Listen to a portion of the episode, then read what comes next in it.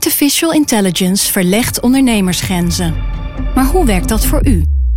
Als transformatiepartner helpt Capgemini u kansen te ontdekken en benutten, zodat we uw ideeën tot leven brengen. Vorm uw eigen mogelijkheden met generative AI. Ontdek meer op capgemini.nl/slash AI. Capgemini. Get the future you want.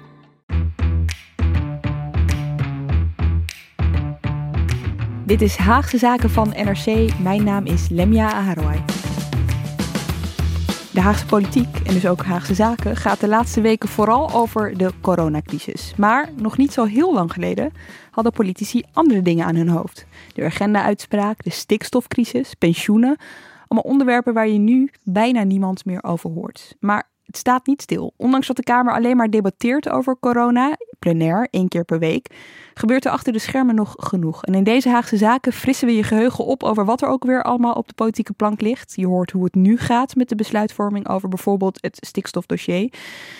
En je hoort over de kritiek die geuit wordt op de huidige manier van werken en hoe dat de verhoudingen in de coalitie en tussen de coalitie en het kabinet heeft veranderd. Heleboel. En dat doe ik deze keer helemaal alleen vanuit de studio. Dus uh, het is een uh, unicum voor Haagse zaken. Uh, maar op afstand zijn er wel wat redacteur bij. Tom Jan Mees, kun je me horen? Ja, ik kan je uitstekend horen. Luid en duidelijk. Hoe gaat het met je? uitstekend, ja, ja? dank je. Wat, waar, waar ben je nu? Zit je op je werkkamer? Ik zit op mijn werkkamer, thuis. waar ik eigenlijk al weken lang zit. En, en mijn, mijn gewone werk doe, althans maar dan via de telefoon. Ja, en dat gaat, want je stukken, je stukken zijn er nog. Dat is het goede nieuws. Ja, ja, ja het blijft behelpen, maar we doen ons best. Ja.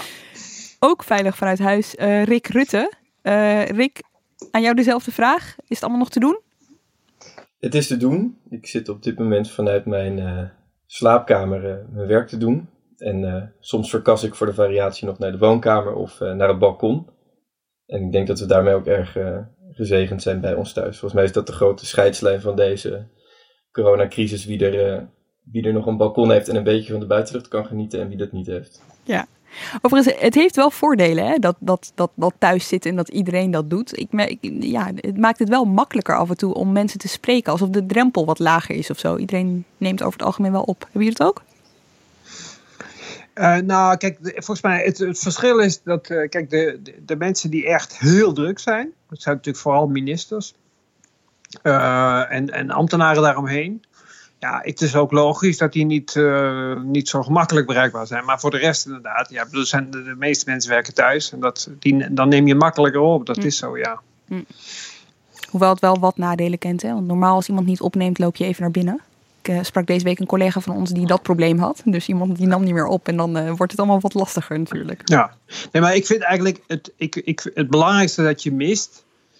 Um, en soms meen ik het ook te zien, uh, zeker in mijn eigen stukken, maar ook wel in, in, in andere stukken, is je, kijk, je hebt eigenlijk, je kunt het leven van Den Haag, hè, de, dat, de, de, gangen en de mensen die je daar bij toeval tegenkomt, um, lichaamstaal, korte ontmoetingen die je waarneemt. Dat kun je allemaal niet overbrengen nu. En dat is wel, vind ik zelf, een serieuze handicap. Ja. Goed, ik wil even um, terug naar de wereld die zo ver van ons af lijkt te staan, maar die uh, eigenlijk nog niet zo heel lang geleden was het allemaal. Uh, laten we zeggen begin 2020. Hè? 2019 was moeizaam afgesloten voor de coalitie. Rutte 3 haalde het nieuwe jaar. Rick, kun je misschien even onze geheugens even opfrissen? Welke politieke onderwerpen stonden toen op de agenda? Als er iets was dat we toen maar voortdurend uh, aan het bestuderen waren, was het stikstof natuurlijk. Dat was overal. Dat hobbelde van de ene crisis naar de volgende crisis, van, van boerenopstand naar laat gesloten coalitieakkoord. Uh, maar dat was niet het enige. We hadden een uh, definitieve bekrachtiging gekregen van de agenda-uitspraak, het vonnis, eind uh, eh, 2019.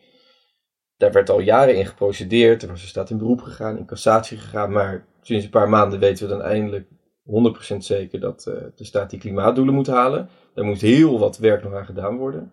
We hadden de toeslagenaffaire op uh, financiën, waar Menno Snel om was opgestapt als staatssecretaris. Maar de ellende nog lang niet voorbij was. Vooral omdat Wopke Hoekstra, die we nu vooral horen over zijn, zijn videocalls met Europese collega's.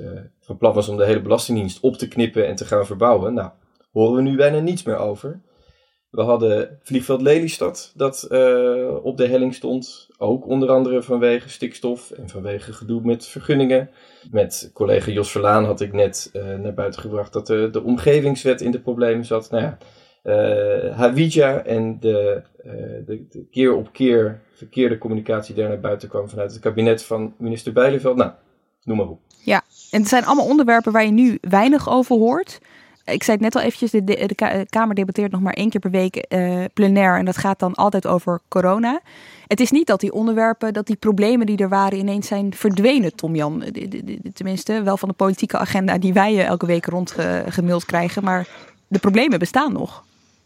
Nee, maar kijk, er, gaat ook al, er gaan allerlei dingen door die, die niet opvallen, maar die gewoon doorgaan. Als ik, we hebben, spreken elkaar uh, op, op een donderdagmiddag uh, Witte Donderdag dat de ministerraad is geweest. En als ik, als ik het goed heb begrepen, is vandaag de voorjaarsnota in de ministerraad behandeld. Dat is uh, normaal gesproken, zouden wij het daar nu over hebben gehad. Want dan heb je een beeld van de Rijksfinanciën voor het komend jaar, een eerste beeld. En dat vinden mensen belangrijk. Mm -hmm. nou, um, ik, ik denk dat het, uh, ja, enfin, daar, hebben ze, daar hebben ze amper bij stilgestaan, zeer waarschijnlijk. Want ze hebben grotere problemen. En zo zijn al die dingen, die zijn er nog wel. En die verdwijnen ook niet. We hebben het er alleen niet over. Nee, wij hebben het er niet over, maar hebben zij het er ook niet over? Nou, kijk, het is ook wel zo dat uh, een aantal ministers, uh, met name de premier uh, en de, nou, en de bekende gezichten die we, die we steeds in de media zien, die hebben het ook wel verschrikkelijk druk nu hoor. Dat, dat is me wel duidelijk. Dus dat die, dat, die, dat die onderwerpen die Rick net noemde niet on top of their mind zitten.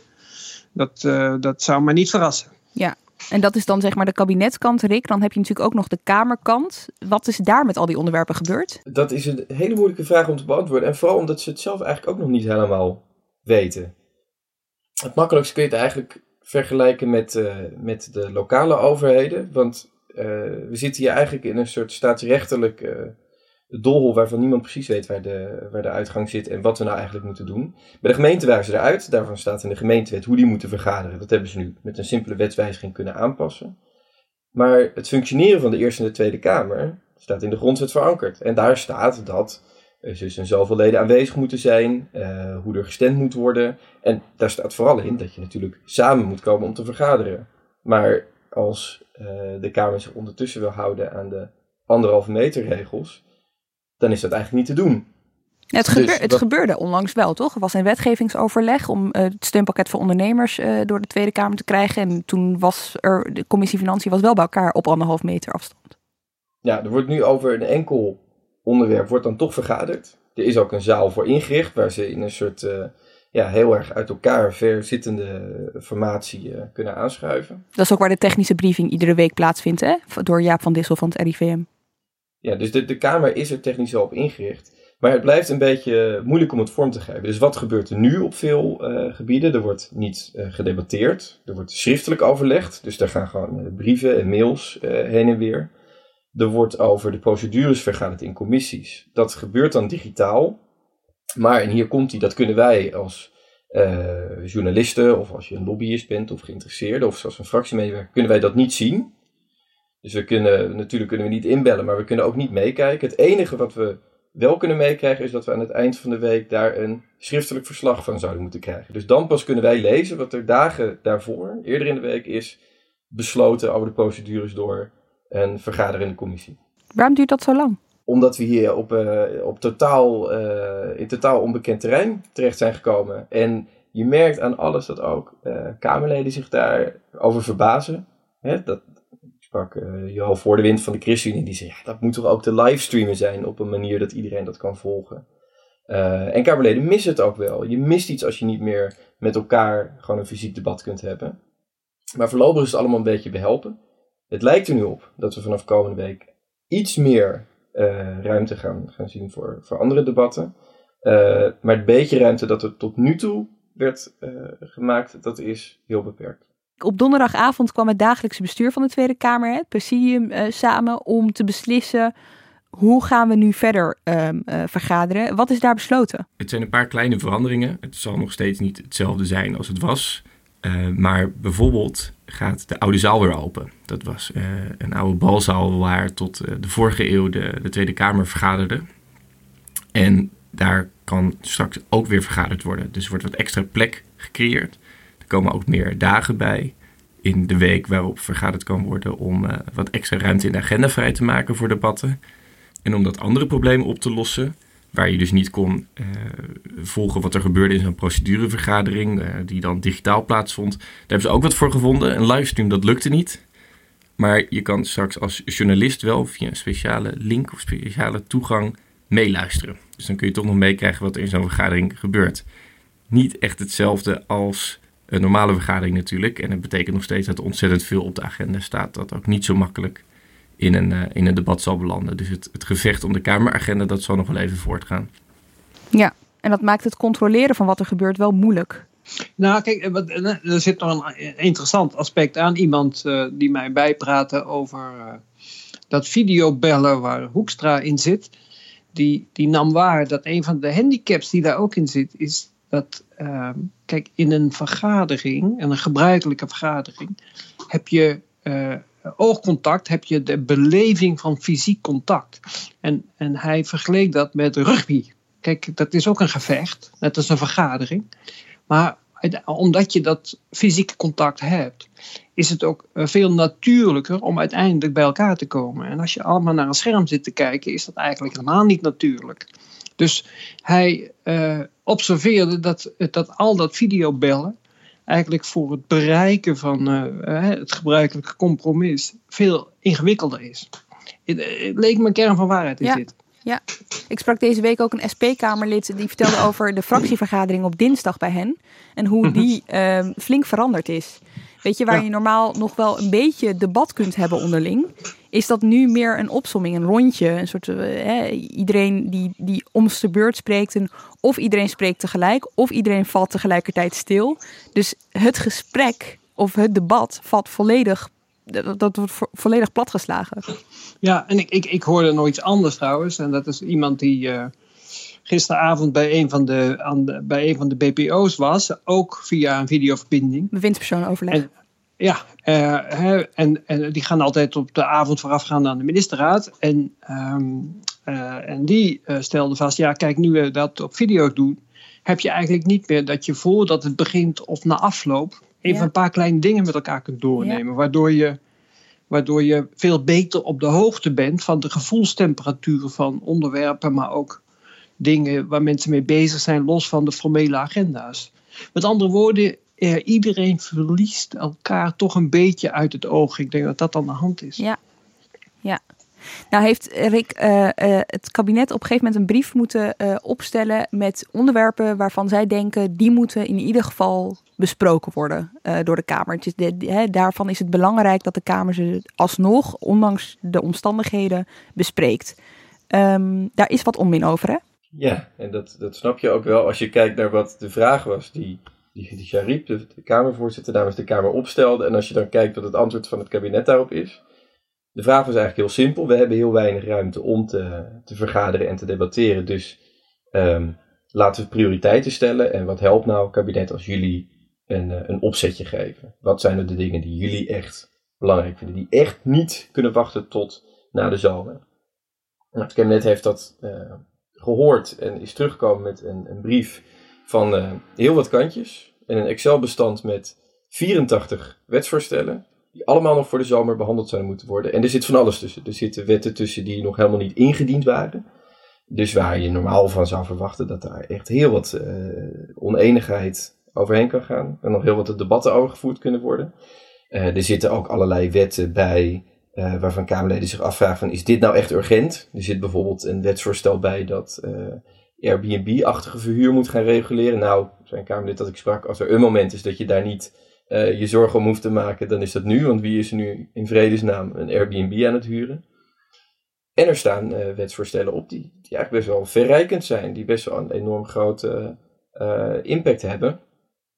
Maar waarvan het kabinet dus graag had gezien dat ze toch nog binnen no time met een halfslachtig debat door de Kamer waren gekomen. Maar hier speelt natuurlijk nog iets anders, hè? want die deadline van de zomer is heel belangrijk. Wij weten allemaal na de zomer, ja, dan begint zo'n beetje de verkiezingscampagne voor uh, 2021. Op dat moment hebben al verschillende mensen aangegeven of ze wel of niet uh, ambities hebben om het partijleiderschap van uh, welke partij dan ook op zich te nemen.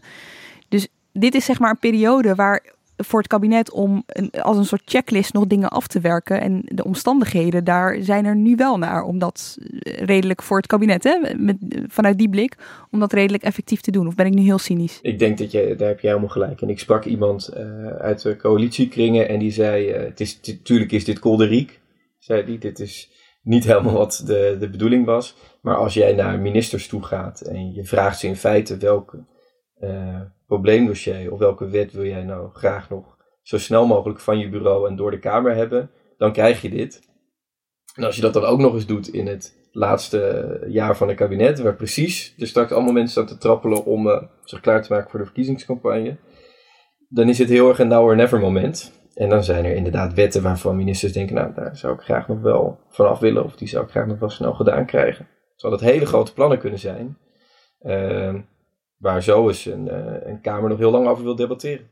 Ja, uh, het is zo. Uh, ik moet wel zeggen dat ik, dat ik in aanvulling op wel vaak denk, ja kijk, al die andere onderwerpen die, um, die wel van belang zijn, politiek gezien, die gaan in de campagne, wanneer die ook is, waarschijnlijk toch nul of bijna geen rol spelen. Domweg, omdat we eigenlijk allemaal nu al weten dat hm impact van die coronacrisis zo enorm is.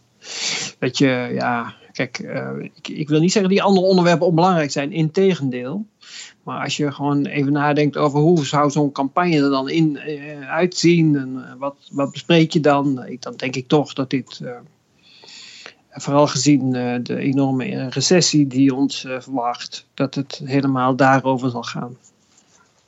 Dus met andere woorden, die, die, die césuur in de zomer, ik snap dat die in de hoofden van mensen zit, maar volgens mij kunnen, kunnen ze makkelijk loslaten. Toch even terug naar een van de grote dossiers waar we het net al even over hadden. Mark Rutte noemde de coronacrisis uh, pas geleden nog de grootste crisis sinds de Tweede Wereldoorlog.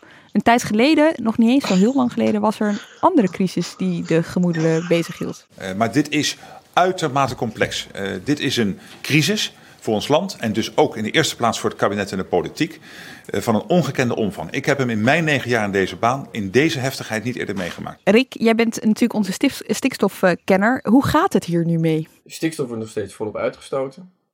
Dat, al, dat allereerst. Daar wordt door sommigen nog aan getwijfeld omdat uh, er zo weinig gevlogen wordt en er uh, nauwelijks verkeer op de wegen is. Maar helaas voor de boeren de meeste uh, uitstoot komt nog van de koeien en die staan nog in de wei. En ook de meeste industrieën en fabrieken die, die draaien nog door. Dus er is nog steeds een stikstofprobleem. En daar zal nog steeds wat aan gedaan moeten worden.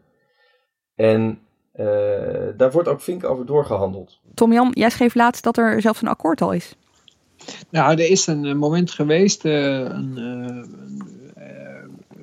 uit mijn hoofd een week of drie, vier geleden, dat ik ben zelf de tel steeds kwijt. Ik merk trouwens dat mensen die, je spreekt, dat mensen die je spreekt dat ook allemaal hebben.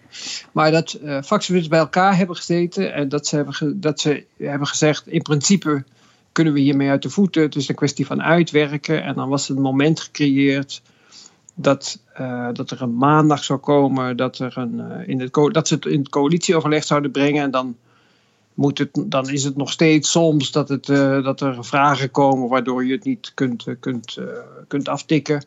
Dus zekerheid was er niet over, maar er was in principe akkoord. Belangrijke aspecten van de belangrijkste aspecten waren, waren geregeld, er was overeenstemming over. En dat die, die, die overbrenging naar het fractievoorzitters, of, sorry, naar het coalitieoverleg op maandag, ja, die is er nooit gekomen vanwege de coronacrisis. En, en dus is het blijven liggen. En vervolgens hebben mensen gezegd, uh, ja, met hoe, met hoe het nu is, kan het niet naar buiten. Toen ik dat voor het eerst hoorde, dacht ik, ja, dat is logisch, want je gaat geen van die maatregelen niet bekendmaken terwijl mensen met hun hoofd bij corona zitten. Ja, want het is wel goed om te vermelden, dat zou dan afgetikt worden in het coalitieoverleg van 16 maart. En op 15 maart werd de maatregel genomen om alle scholen in Nederland te sluiten. Ja, ik moet je zeggen, hier moet ik één voorbehoud maken, want Mensen zijn echt, eh, echt in de war over steeds die data. Dus er zijn ook mensen die dit een week later positioneren. Oh. Dus uh, dat voorbehoud moet ik maken. Ik, ik, heb er geen volledige zekerheid over. Maar naar mijn beste weten is, klopt die datum die je net noemde. Uh, maar het zou dus kunnen dat, dat, het een week eerder of later, dan moeten we. Dat, maar in ieder geval, kijk, de, de, het, het, het, er was. En overigens is het nog steeds zo dat, ze, dat het op een HANA gefilterd is. Maar het is dus niet in dat coalitieoverleg gekomen. En vervolgens hebben ze een formule gekozen. Hebben ze gezegd, het kan niet naar buiten. En, en als je dat zegt, kan dat twee dingen betekenen. Je kunt zeggen, ja, het is gewoon gezien de crisis, uh, de coronacrisis, niet verstandig om ermee naar buiten te komen. Of niet het moment. Of je kunt zeggen, ja, we kunnen deze maatregelen gezien deze crisis nu niet nemen. Aha, dat, aha. Dus je kunt het op twee manieren. Ja. Uh, nou, daar is ook allemaal weer gedoe en gestommel over geweest. En het laatste wat ik begreep, he, begrepen heb, maar ik heb mijn, mijn vizier niet de hele week op gericht, moet ik ook zeggen, is dat er afgelopen woensdag, in ons gesprek nu gisteren, maar afgelopen woensdag, een uh, overleg tussen fractiespecialisten is geweest. Uh, en daar zijn opnieuw wat vragen gerezen. Uh, er was afgelopen weekend in een van de kranten het bericht dat, dat Carola Schouten het akkoord 15 april, is volgende week woensdag, zou, zou presenteren. Mm -hmm. Het toeval wilde, ik kom bijna nooit meer in Den Haag, maar toevallig was ik gisteren in Den Haag. En wie loop ik daar tegen het lijf? Carola Schouten. Dus ik, vraag, ik kom meteen dus ik checken. Vraag, dus echt. ik zeg, en uh, ik zeg, klopt het 15 april? En uh, zij, het, ik, ik, moet zeggen, zij is in het algemeen zeer toegankelijk en, en ook niet ingewikkeld. Maar ze wilde er absoluut niets over zeggen. En toen voelde ik al, het is toch weer gevoelig en zo. Uh, uh, met andere woorden, uh, er is opnieuw een kleine vertraging, begrijp ik. Er, komt, er komen, moeten nadere technische dingen uitgewerkt worden. En zoals ik het nu kreeg uitgelegd van twee coalitiebronnen, uh, is dat het waarschijnlijk uh, uiteindelijk op, 8, op 24 april, dat is, dus nog een week volgende later? week vrijdag, maar een week later, in de ministerraad komt en daarna naar buiten kan. Oké. Okay, maar... dit, dit, is, dit is dus een stand van zaken onder voorraad, dat begrijpen jullie. Ja. Want dit is niet zo vaak uitgesteld. Dit is gewoon Maar- een, het is duidelijk een onderwerp waar ze het, dat, wat alle wat coalitiepartijen ingewikkeld vinden om af te wikkelen. Ja, maar het toont wel aan dat ze er dus nog wel mee bezig zijn, parallel aan eh, deze crisis. Absoluut. En, en, er zijn, en, en even voor duidelijkheid, het is natuurlijk eigenlijk, als je er politiek over nadenkt, zou het best slim zijn, eh, politiek gezien, hè? ik zeg niet democratisch gezien, Mhm, maar mhm. politiek gezien, om het nu te brengen. Want eh, ja, het is natuurlijk wel zo dat, eh, dat er best veel gevoeligheid in zit, en best veel maatregelen waar je vermoedelijk niet populair van wordt. Maar gezien de omvang van de coronacrisis is het waarschijnlijk ook zo dat het niet de kern van het maatschappelijke debat zou zijn. Dus het heeft ook aantrekkelijke kanten politiek gezien om het nu naar buiten te brengen. Nou ja, als we zeg maar in die, als we die koker vast blijven houden, dus die blik eh, op deze zaken, dan eh, als je nu met gevoelige maatregelen komt, kan het Malieveld ook niet vollopen. Dat mag namelijk Nou, niet. precies. Ja, dus dat, dat speelt natuurlijk gewoon mee. Ja. En, daar, en daar wordt het, vind ik zelf, hè, ook. Kijk, ik kan het politiek volgen, maar democratisch is het, eh, heeft het toch zijn onaantrekkelijke kanten dan. Want het is natuurlijk wel zo. Ja. In een fatsoenlijke democratie moet iedereen, eh, hoe vaak je het eerder ook hebt gedaan, kunnen demonstreren, zijn stem kunnen verheffen tegen overheidsbeleid. En dat is natuurlijk wel een cruciaal aspect van ons maatschappelijk leven. Je ziet ook hier dat, eh, wat Tom Jan net al zei over die eh, vergaderingen, dat er toch een soort emotioneel of communicatieve tekort ontstaat. Het gaat niet alleen eh, om die onderhandelingen, maar ook om de partijen die aan tafel zitten. De, de belangrijkste vertegenwoordiger van de boeren, dat is dat landbouwcollectief, die zijn begin deze maand eh, van tafel opgestapt. Met als reden dat zij eh, enorm teleurgesteld zijn, dat ze geen enkele vooruitgang zien eh, in de houding van het kabinet. Die voelt zich buiten spel gezet. En je merkt heel erg, van we hebben natuurlijk maanden gehad waarop die boeren steeds weer uitgenodigd werden op het katshuis en met koffie en camera's werden opgewacht en er dan eh, handen werden geschud. We hebben al die relletjes meegemaakt met, eh, met Farmers Defence Force en dat kon allemaal weer gelijmd worden. Je vraagt je wel heel erg af of het dan ook niet hielp dat, er, eh, dat daar ook menselijk contact was. Dat merkte je ook nu meteen aan de houding. Eerst stapte dat landbouwcollectief uit het overleg. toen ging Farmers Defence Force daar nog eens overheen. Dat, is de radicale boerenclub die we eerder al hebben gehoord over holocaustvergelijkingen en Judasvergelijkingen. En die nu de oorlog verklaarde aan het kabinet. En die kwam met een soort dreigbrief, hè? Ja, het is oorlog stond daarin tussen Rutte en uh, de boeren. En die zeiden ook wel iets heel interessants. Die zeiden, we hebben allemaal natuurlijk dat, dat filmpje op internet gezien van Rutte die een beetje onhandig staat te dansen in zo'n gymzaal in Oegstgeest. Ja, die hebben we allemaal gezien, ja. Precies. Nou, dat, dat krijgt nog een eervolle vermelding in die brief. Want wat zeggen die boeren van Farmers Defence Force? Die zeggen, ja, op dat moment had Rutte in een overleg met ons moeten zitten. Over stikstof met het landbouwcollectief. En dat nemen ze hem kwalijk. Tom Jan, ik hoor dus jou ja zeggen. Nee, ik moest lachen op het feit dat uh, Rutte uh, uitgerekend op dat moment van dat filmpje eigenlijk met, uh, met een heel ander genot had bezig moeten zijn. Namelijk ja. ruzie maken met het Farmers Defence Force. Maar ja. goed. Ja. Ik ken, ik ken de agenda ook niet precies uit mijn hoofd hoe die eruit had moeten zien van Rutte. Maar wat het denk ik tekent is het dubbele waarbij aan de ene kant je ehm, het menselijke contact mist. Maar tegelijkertijd juist ook ehm, op een bepaalde manier, je mist ook de, de wandelgang achter de schermen waar je dat dan kan doen. Dus alles wat je doet, dat is ook meteen openbaar. Uh, we krijgen voortdurend Rutte te zien. En zo'n boerenclub die dan vervolgens een gesprek niet krijgt, ziet hem dan vervolgens wel overal op tv uh, opduiken. Hey, tot zover stikstof, want er is nog één uh, onderwerp, urgenda. Ik bedoel, ik, ik hoor mezelf nu echt al maandenlang zeggen dat dit een heel belangrijk onderwerp is. Maar tegelijkertijd gebeurt er volgens mij vrij weinig op. Um, en dat zal nu wel helemaal wegvallen. Er was een deadline toch van 1 april dat er een soort plan moest liggen van hoe dat aangepakt zou worden om die doelen te halen. Ja, 1 april had er een plan moeten liggen met een, met een aanpak. Dat moet je niet vergeten dat dit eerste vonnis uh, in die Urgenda-zaak, dat viel al in 2015. Dus het idee dat Nederland aan bepaalde klimaatdoelen gebonden moet worden, dat staat al jaren overeind. Nou is de staat keer op keer in, uh, in beroep en in cassatie gegaan. Ook uh, met steun van de coalitie trouwens, die dus in dit geval vond dat, dat overheidsbeleid iets was waar de rechter zich niet tegenaan moest uh, bemoeien. Als interessant zijpaadje. Dat hebben, ze, dat hebben ze eindelijk gestaakt. Dat kon ook niet meer verder geprocedeerd worden. Dus er moet eindelijk wat gebeuren. En er zijn wat halve maatregelen natuurlijk wel genomen. De Hemwegcentrale is gesloten bij Amsterdam. Er zouden nog wat kolencentrales dichtgaan was het plan. Maar de concrete datum waarop Wiebes dat soort plannen zou aankondigen, dat dat begin deze maand moet gebeuren, op 1 april. En, uh, en daarvan verscheen kort van tevoren een, uh, een, brief dat dat niet ging lukken vanwege corona. Tom-Jan, weet je dan of er dan ook um, zo over gedacht wordt binnen, binnen het kabinet? Zo van, oké, okay, um, zelfs als dit weer voor de rechter zou komen omdat we dit niet hebben gedaan, dan nog kun je zeggen, ja, er is een crisis geweest, best wel grote. Dus we konden het niet doen. Nou, um, ik, ik heb uh, de indruk, ja, er zijn een paar dingen over te vertellen snel. De eerste plaats, uh, er is een, een plan geweest om uh, stikstof en agenda gelijktijdig te presenteren. Oh ja. Dus, dus dat, ze, dat ze de pijn voor twee partijen, dat zijn CDA en VVD, en het goede nieuws voor de andere twee partijen in één keer zouden nemen. Um, en dan uh, het liefst uh, in, in, deze periode, dus volgende week of uiterlijk de week daarna.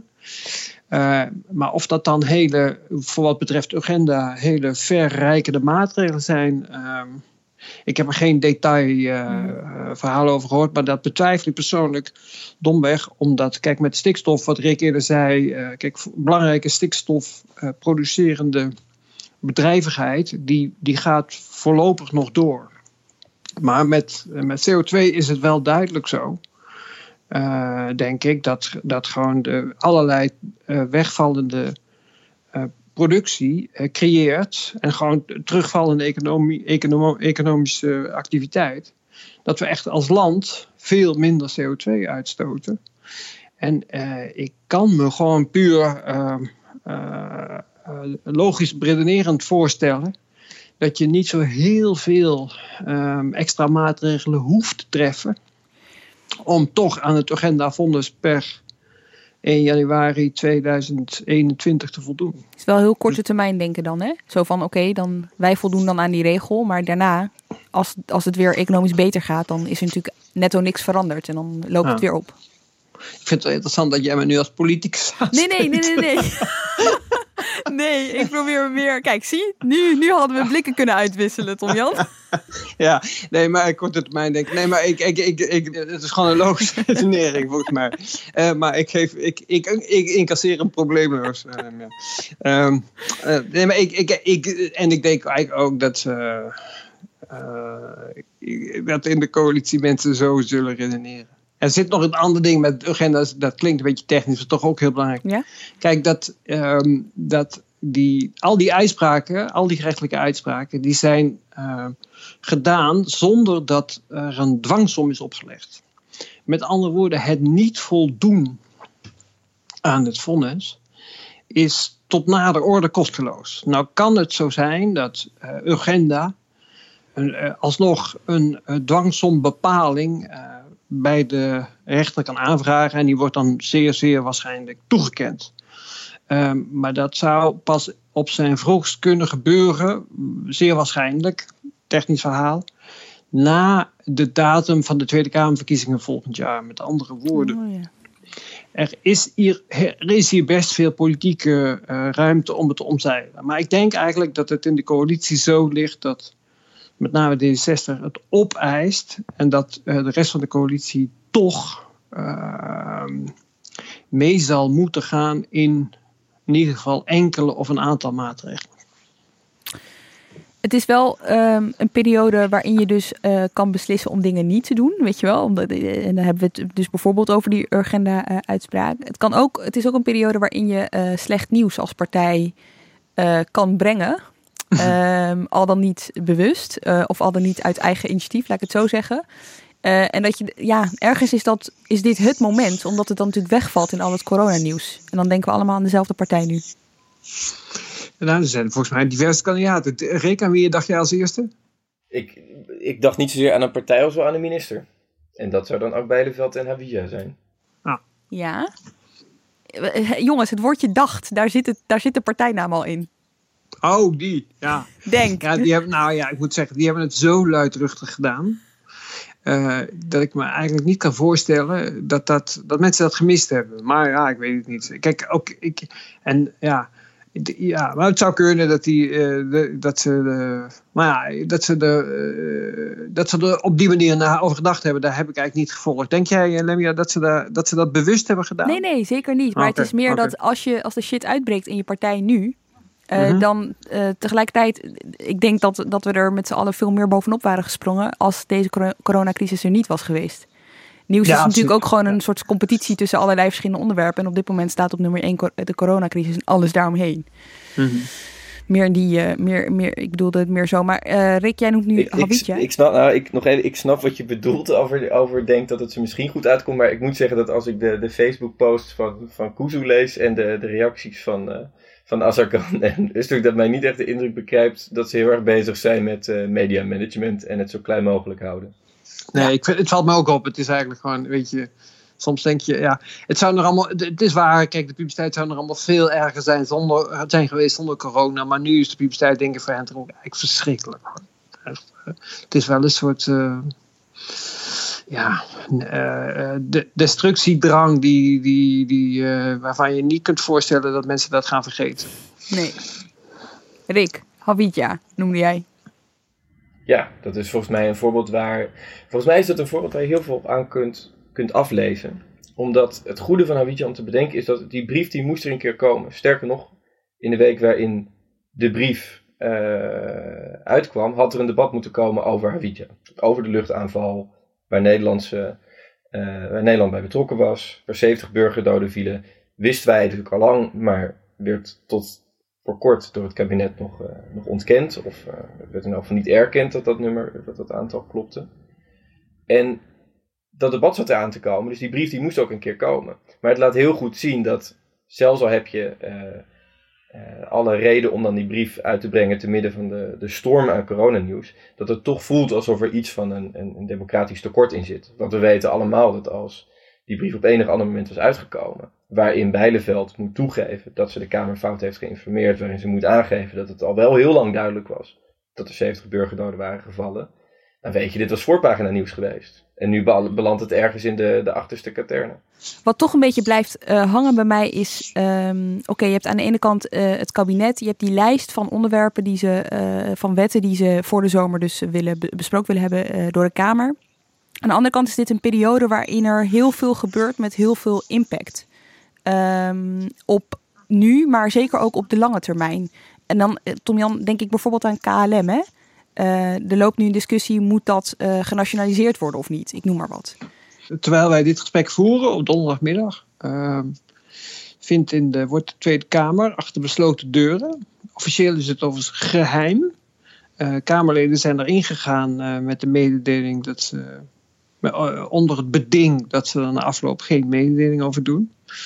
meestal is het zo dat dat dan toch gebeurt hoor, dus ontspan, ontspan. Maar Um, het, is in ieder geval, uh, dat, dat geeft goed weer wat de stand van zaken is. Dus het kabinet is tot het moment gekomen dat, ze, dat het uh, uh, in ieder geval de opties die op tafel liggen kan, kan aan, aan de Kamer kan voorleggen. Um, ja, inhoudelijk weten we, weten we dat dus niet precies, maar je, op basis van gesprekken die, die, die ik heb kunnen voeren, weet je wel wat ongeveer de opties zijn. En dat één is je gaat, uh, kijk, KLM uh, is onderdeel van Air France natuurlijk, dat is, een, dat is een gezamenlijk bedrijf. KLM heeft als zelfstandige entiteit binnen, uh, binnen die onderneming een, jaaromzet van 11 miljard euro. dat gaan ze bij lange na niet halen dit jaar. die vliegtuigen die moeten ze leasen, daar zitten contracten op, dus hun kosten die zijn hun structurele kosten zijn heel moeilijk terug te brengen. Met andere woorden, het bedrijf gaat mega verliezen leiden dit jaar. Uh, um, en, en dan is de vraag, hoe vang je dat op? Wil je dat opvangen? Nou, uh, de opvatting in Nederlands politiek is dat is die, dat bedrijf is zo elementair voor de economische structuur, voor, de, voor Nederland als handelsnatie, dat het overeind moet blijven. Uh, als je economen daarop op aanspreekt, die zijn het daar in het algemeen mee eens. Um, en dan is dus de en dus is de politiek met het, werkt de politiek met het uitgangspunt: wij moeten eigenlijk alles doen om dat uh, bedrijf overeind te houden. Dus dan moet er geld in op de een of andere manier. Nou, dat kun je op drie manieren doen. Je kunt ze garanties geven. Mm -hmm. Dus dan, zeg je, dan stel je je als overheid garant dat het geld dat zij lenen zal worden terugbetaald. Je kunt ze leningen geven. Dus dan zeg je, je KLM, je mag bij ons geld lenen. En dan stellen we condities vast wanneer je dat moet terugbetalen. Of je kunt uh, zeggen, uh, we, kopen de, we kopen de aandelen. Uh, en dan word je eigenaar nemen, van KLM. En dan word je eigenaar ja. en dat noem, kun je, dat noem je dan nationaliseren. Al, hm? al, al ja. deze opties zijn heel vergaand. Zeker. En, maar kijk, die zijn, om te beginnen zijn ze heel vergaand omdat je kunt natuurlijk denken, nou ja, een garantstelling voor een lening, uh, dat, uh, dat, wat stelt het voor? Uh, hij, KLM heeft ook al bedragen genoemd, die staan uitvoerig in de Franse media. Als, als onderneming vraagt Air France KLM 6 miljard aan, aan, aan overheidsgaranties. 4 miljard van de Franse overheid, 2 miljard van de Nederlandse overheid. En dan kun je zeggen, nou ja, dat is een garantstelling, dus dat geld hoeft de overheid niet, niet over te maken. Dat is alleen maar voor het geval dat. Maar het ligt gezien de, de huidige marktsituatie wel erg voor de hand dat KLM die 2 miljard nodig gaat hebben. Uh, ja, ja. En, en, en, en, en hoogstvermoedelijk niet in staat is om uh, de lening die ze daarvoor uh, aantrekken terug te betalen. Met andere woorden, 2 miljard garantstelling zal voor iedereen die een beetje bereid is uh, door te denken, neerkomen op 2 miljard geeft. En uh, als je dat doet, uh, dan moet je even voorstellen, dan ben, je, dan ben je dus eigenlijk, ja, dan zit je een bedrijf echt, dan zit je verliezen te financieren. Nou, Nederland heeft een verleden, een verleden in het steunen van bedrijven. En een van de lessen die daaruit, die daaruit zijn getrokken, er zijn parlementaire enquêtes over gehouden, dat is een, heeft een hele geschiedenis is je moet als overheid nooit verliezen gaan financieren. En waarom niet? Als je eenmaal 2 miljard in een bedrijf hebt gestopt, dan kan dat bedrijf altijd bij jou als overheid met nieuwe verliezen komen. Want dan sta je eigenlijk met je rug tegen de muur. Want dan kun je als politiek nooit zeggen, nou ja, je kan de pot op. Want dan geef je eigenlijk toe dat je 2 miljard hebt weggegooid. Precies. Met andere woorden, dan geef je meer. En dan geef je nog meer. En dat is, de, dat is een, alleen al voor wat betreft KLM een ongelooflijk ongemakkelijke positie om in te zijn. Maar het is, gaat nog verder dit. Want kijk, als je, stel je, kijk, de politiek wil duidelijk, en dat ligt heel breed in de Kamer, dat heb ik wel eens een beetje afgebeld.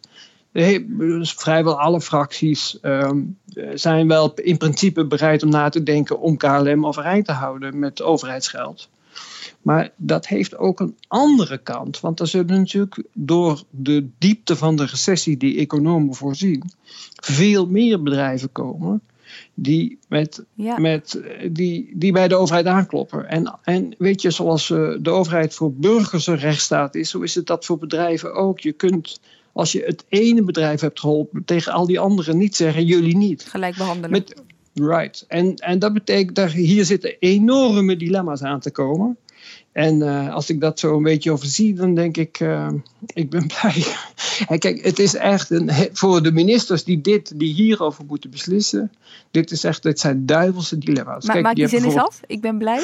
Nou, eh, kijk, ik, ik benijd de, die ministers die dat werk moeten doen echt, Ja. echt totaal niet. Want dit zijn- gewoon vreselijke dilemma's. Kijk, als je zou zeggen, KLM kan de pot op, we, we, we stoppen er geen stuiver in. Je degene die de, economische structuur van, eh, of de, stu- de, de, de, de, de Nederlandse economie eh, structureel eh, heeft verzwakt. En als je het wel doet, dan zit je waarschijnlijk over een paar jaar naar een, naar een transactie te kijken waarvan je denkt, ja, wat hebben we in godsnaam voor geld weggegooid? En dat was nog maar het begin dan. Dus ja, hier is weinig, hier, hier, is- hier is weinig dit- vrolijks aan te vertellen. Nee, maar het klinkt ook niet meer echt als een keuze. Want wat voor kabinet zou de economie in een diepe crisis willen storten? Nee, eh, eh, daarom. Het, is, het zijn, eh, maar je weet eigenlijk ook dat als je eraan begint, dat de kans dat het afloopt, goed afloopt Ja. gewoon niet zo groot is. Ja.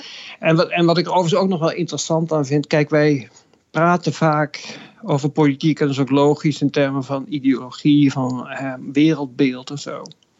Maar wat, eh, nou, als je met mensen, politici praat over eh, wat voor soort oplossingen ze zien, die zijn echt all over the map. Dus ik heb VVD'ers gesproken die zeiden nationaliseren dat die handel.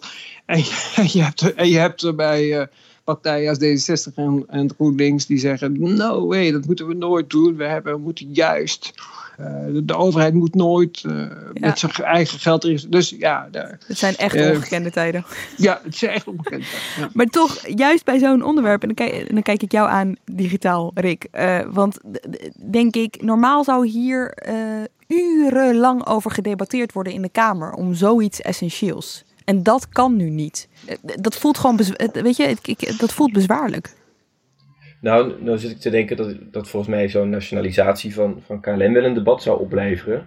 En dat daar, eh, dat daar nog wel de ruimte voor moet zijn. Dat is ook nog wel duidelijk aan, eh, aan corona te relateren. Ik denk dat wat je daar wel heel erg zult zien is dat, eh, dat, je, dat je daar meerderheden kunt zien ontstaan die je nu nauwelijks, die je op enig ander moment nauwelijks kunt voorstellen. En dat dat er wel voor kan zorgen dat daardoor het hele debat eigenlijk verschuift. Dat het over totaal andere dingen kan gaan. En dat er enorme sprongen gemaakt kunnen worden, zoals eh, Tom Jan al zei. Kan de, Kamer het, kan de Kamer het afdwingen? Kan de Kamer nu gewoon afdwingen van oké, over zo'n onderwerp willen wij gewoon nu in debat met Hoekstra bijvoorbeeld? Ja, de, de Kamer maakt uiteindelijk de agenda. Hè. Daar is het, het presidium voor. Dus ook met die ehm 84 wetsvoorstellen bijvoorbeeld geldt. Het kabinet kan van alles voorstellen, het kabinet kan van alles willen, maar de Kamer heeft Het in zijn laatste macht om, precies, heeft het laatste woord. Kan zeggen, we willen dit wel doen. Maar er zit wel een dilemma aan hoor. En eh, dat, eh, dat is het standpunt dat Ariep inneemt. En eh, dat is toch niet helemaal onzin, vind ik. Kijk, zij heeft steeds gezegd tegen Kamerleden en, en fractievoorzitters die meer debatten willen.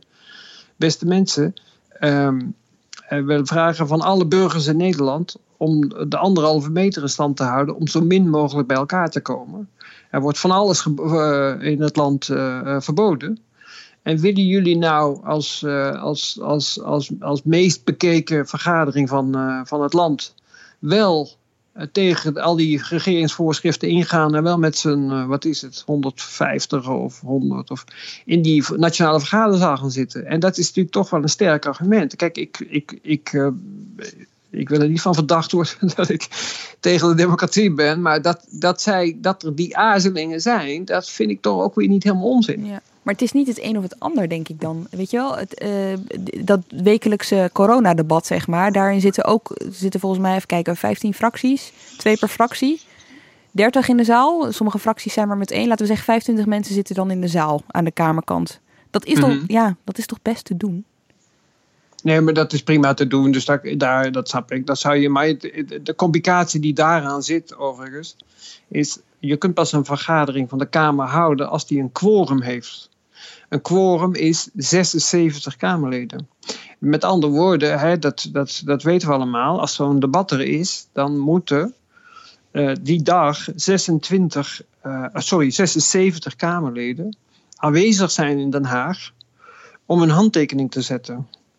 Uh, ja, en dan, kijk, die mensen wordt vervolgens dan verzocht uit beeld te blijven en niet in die bankjes te gaan zitten, maar die zijn wel in het Kamergebouw. Nou, dat is dat ik heb me laten vertellen. Dus die handtekening, dat is sinds een paar jaar niet meer nodig. Wat je eigenlijk doet, is inchecken met je pasje. Dus op het moment dat je binnenkomt in het Kamergebouw en jouw pasje wordt geregistreerd, dan ben je dus mhm. aanwezig.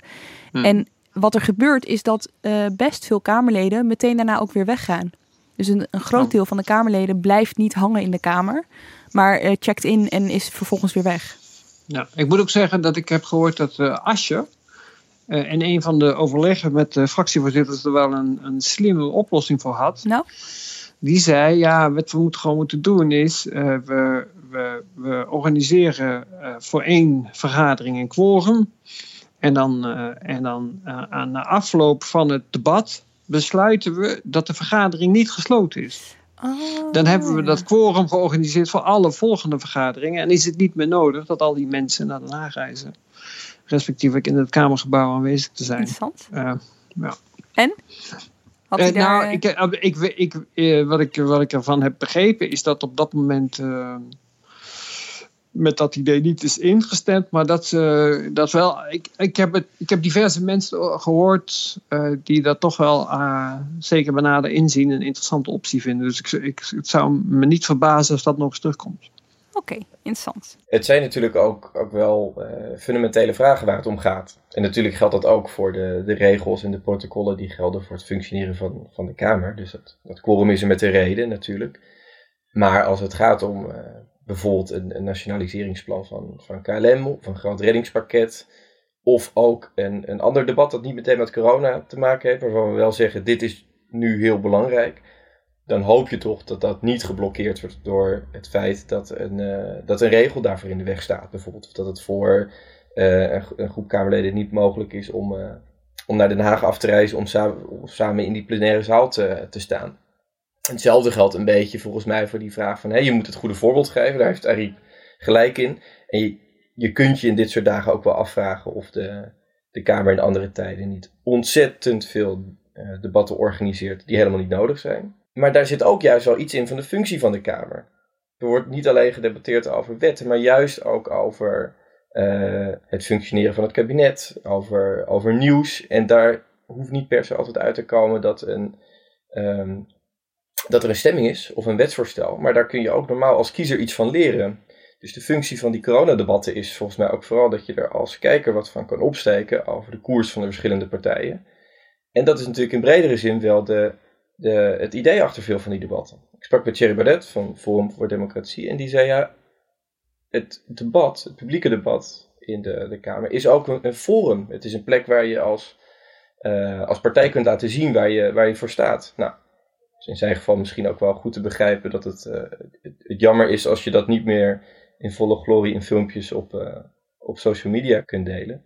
Maar het is natuurlijk wel zo wel waar dat er iets, iets verloren gaat op het moment dat die overleggen allemaal digitaal of schriftelijk plaatsvinden of helemaal niet meer voorkomen. Ja, nog één onderwerp dat ik met jullie wil uh, bespreken. Um, Tom Jan, tijdens de nacht van NRC vorig jaar november hadden we het er nog over uh, dat uh, het kabinet eigenlijk in een soort van uitvoerende positie was gedwongen door de coalitie. En dat de beslissingen vooral bij de coalitie lagen. Nu gebeurt er wat interessants, hè? want het is eigenlijk weer omgedraaid. Het kabinet is aan zet. Die komen ook elke week bij elkaar, een deel daarvan, in die MCCB, hè, die, die uh commissie. Ik ben benieuwd wat dat doet met de dynamiek tussen coalitie en kabinet, want de rollen zijn omgedraaid. Ja, kijk, het is om te beginnen voor. Uh, nee, het is absoluut. Je hebt gelijk. En het is voor een heleboel ministers ook een soort opluchting. dus het was, uh, dat heb ik al een paar keer ook beschreven in de krant. Het was voor een aantal bewindslieden echt frustrerend om te merken dat ze, dat ze werden gezien als uh, uitvoerende dienst. en dat, dat ze geconfronteerd werden met besluiten waar, waar ze eigenlijk amper invloed op hadden gehad. En dat is nu helemaal omgedraaid. Dus het is nu echt een. Uh, de uitvoerende macht um, is, aan, is, is voortdurend aan de bal. En uh, uh, je merkt ook dat als je rond gaat bellen nu met wat is er aan de hand en welke besluiten vallen of zijn aanstaande, dan moet je nu niet in de Kamer zijn, maar op de ministeries. Dat is mijn ervaring. Dus daar uh, een aantal ministeries gebeurt echt waanzinnig veel. Uh, met name in willekeurige volgorde financiën, VWS en sociale zaken. Mm -hmm. Daar is het gewoon, uh, ja, dat is topdrukte daar. Um, en, en, en dat betekent ook dat, dat het, het gewicht van het coalitieoverleg op maandag waar natuurlijk toch heel veel uh, aandacht uh, is op gericht geweest de afgelopen jaren. Ja, dat het gewoon is afgenomen. Um, de, de, de,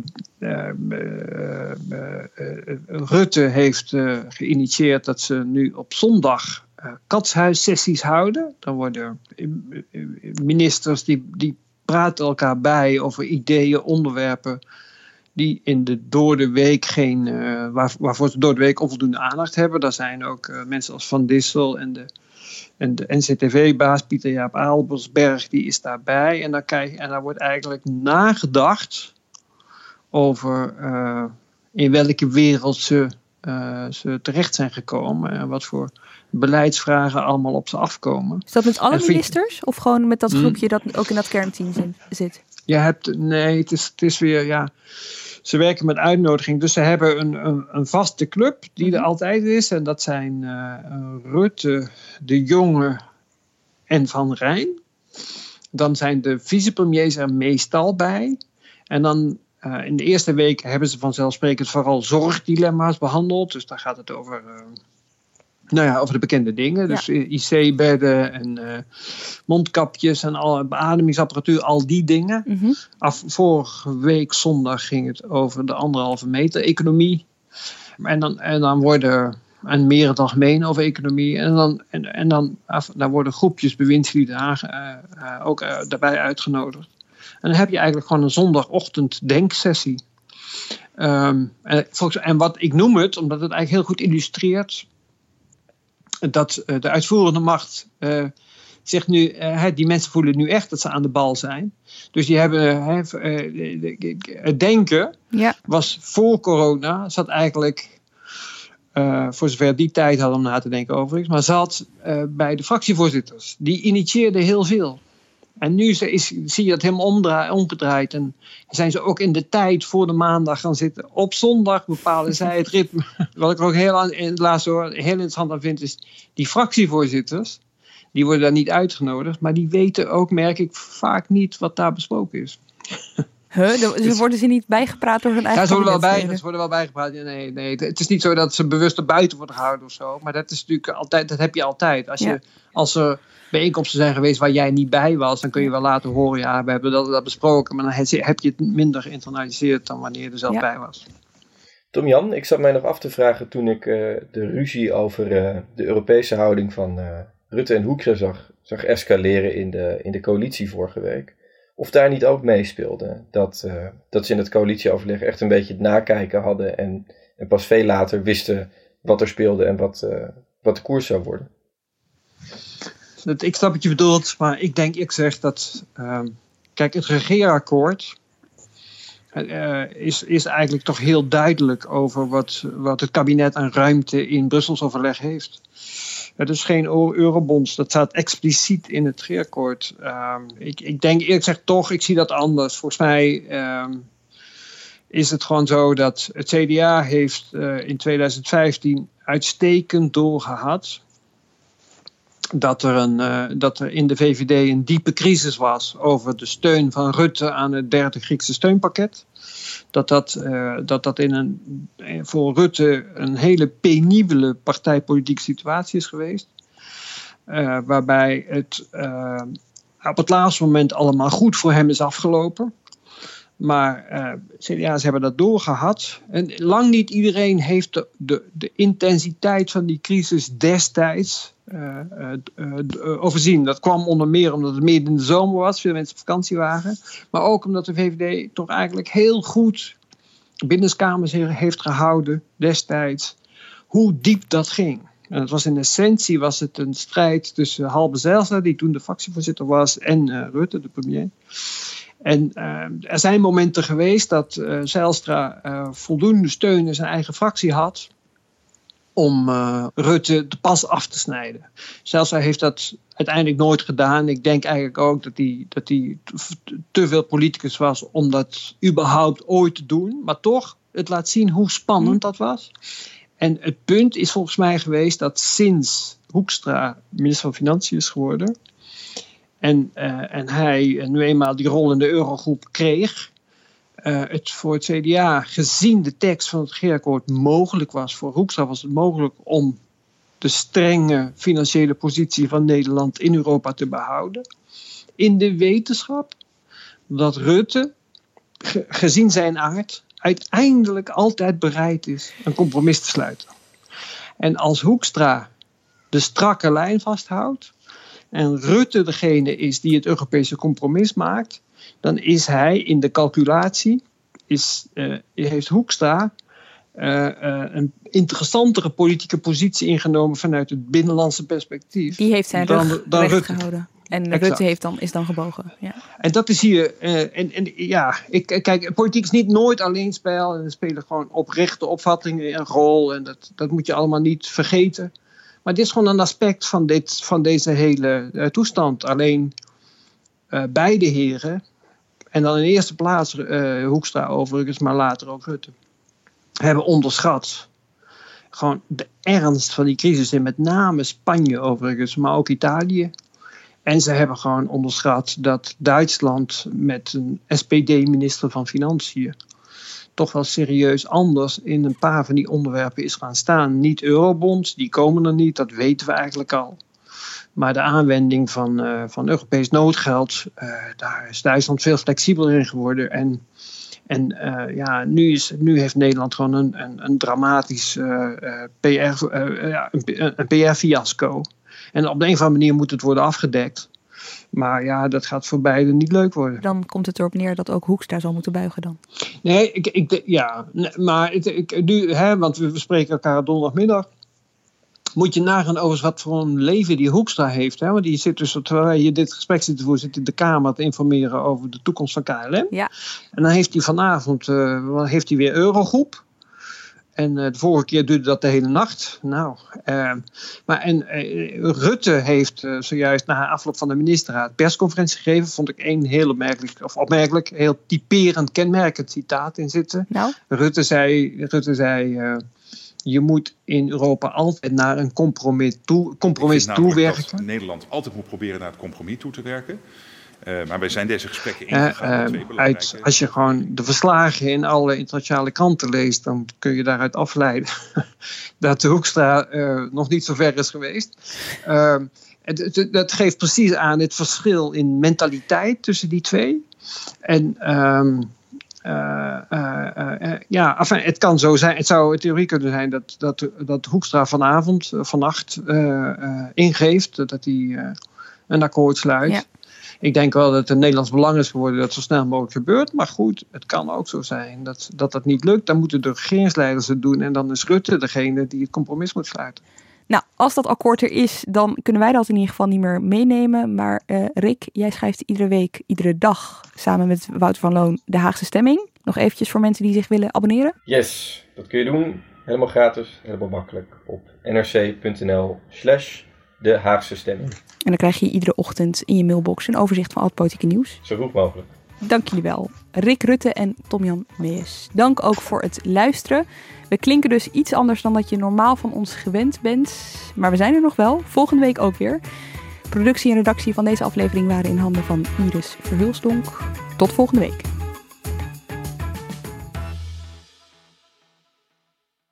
Aardbewoners Artis nodigt jullie allemaal uit voor het Aardbewonersfestival. Van 15 tot en met 23 juni. Een inspirerend festival over het doorgeven van onze aarde aan de volgende generatie. Vol lezingen, workshops, muziek en nog veel meer. Dus aardbewoners, koop je tickets via artis.nl.